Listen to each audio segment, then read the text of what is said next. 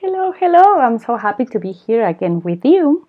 And today I want to talk to you about some uh, large myth that we have heard our entire lives.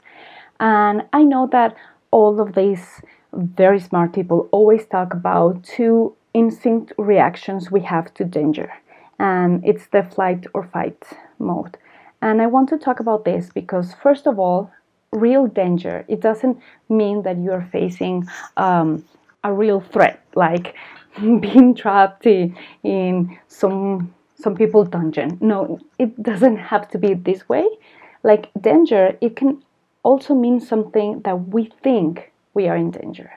And many of us that have some kind of anxiety and stuff like that, a lot of times we feel ourselves in danger even though we are not there. And I'm not here trying to convince you to feel safe in an environment that it's not making you feel safe. I'm not trying to change that. I'm just trying to put in the conversation that a real threat is if something bad is happening or if you are perceiving or feeling that something bad is happening. And this is very important in the relationships area because you can think like, "Oh, I'm very safe with this person he's not gonna kill me or whatever. But if you're feeling the threat, you're going to react that way. And you need to know that there's not only a flight or fight instinct inside of you. You know that I have been training in this brain coach program and have been learning a lot about the brain, and I love it. I really love it. I'm very passionate about that.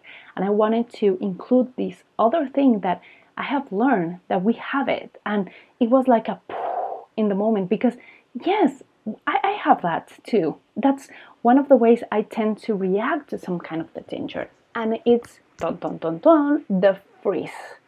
You can flight, you can fight, or you can freeze. So let's have an example. You're walking in the street and some cab is going to run over you. And you felt the threat. And so you just stop in the middle of the street.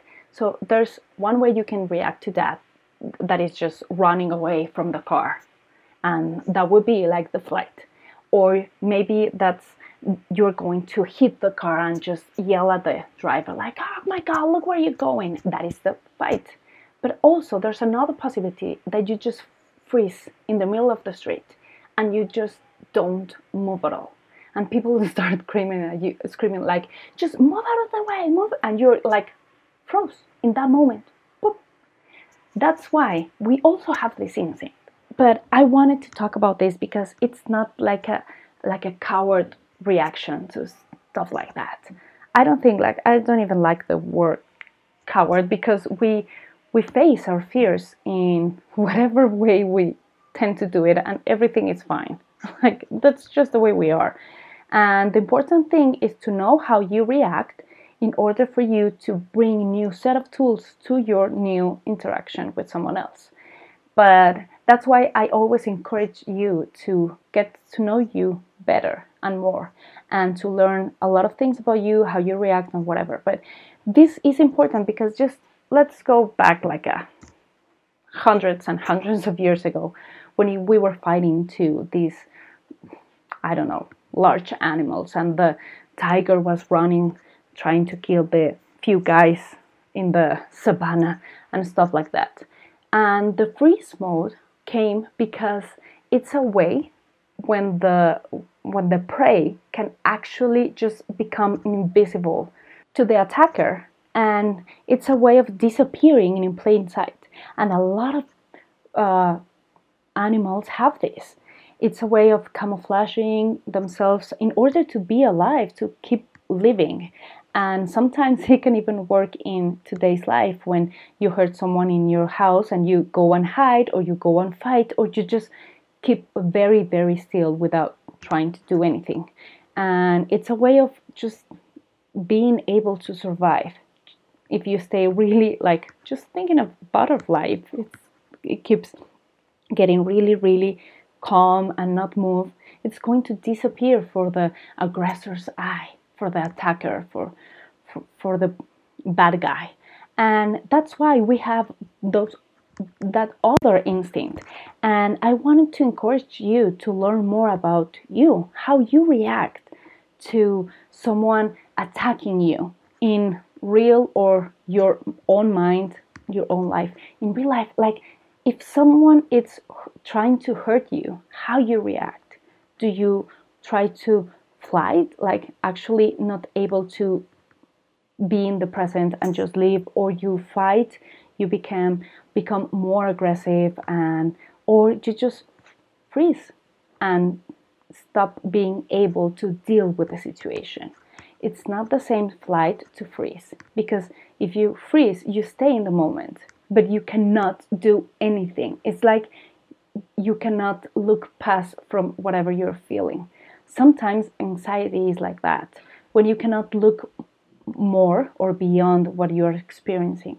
So that's why I wanted to incorporate this to our vocabulary. Like we have three types of instincts flight, fight, or freeze. And if you learn more about yourself, in what situations you're more of a fighter or a flighter or even a freezer, you will be able to have better relationships with people because every time you feel something it's not working. If you're having an argument with your partner or if you have a heated discussion with your boss knowing the way you instantly feel like naturally towards to react will help you to try to bring more ways to react better.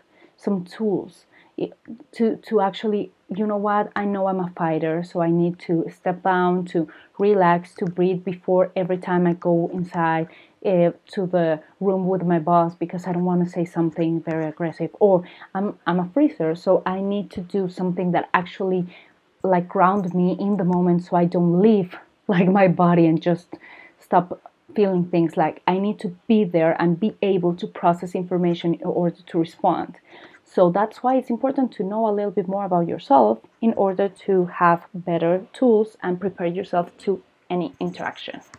So I hope this helped. I hope you find this very actually helpful and you find a way to bring more amazing things to yourself to order to have better relationships with other people. And thank you very much for listening to me. I hope you have an amazing, amazing day and we listen each other very soon. Bye bye.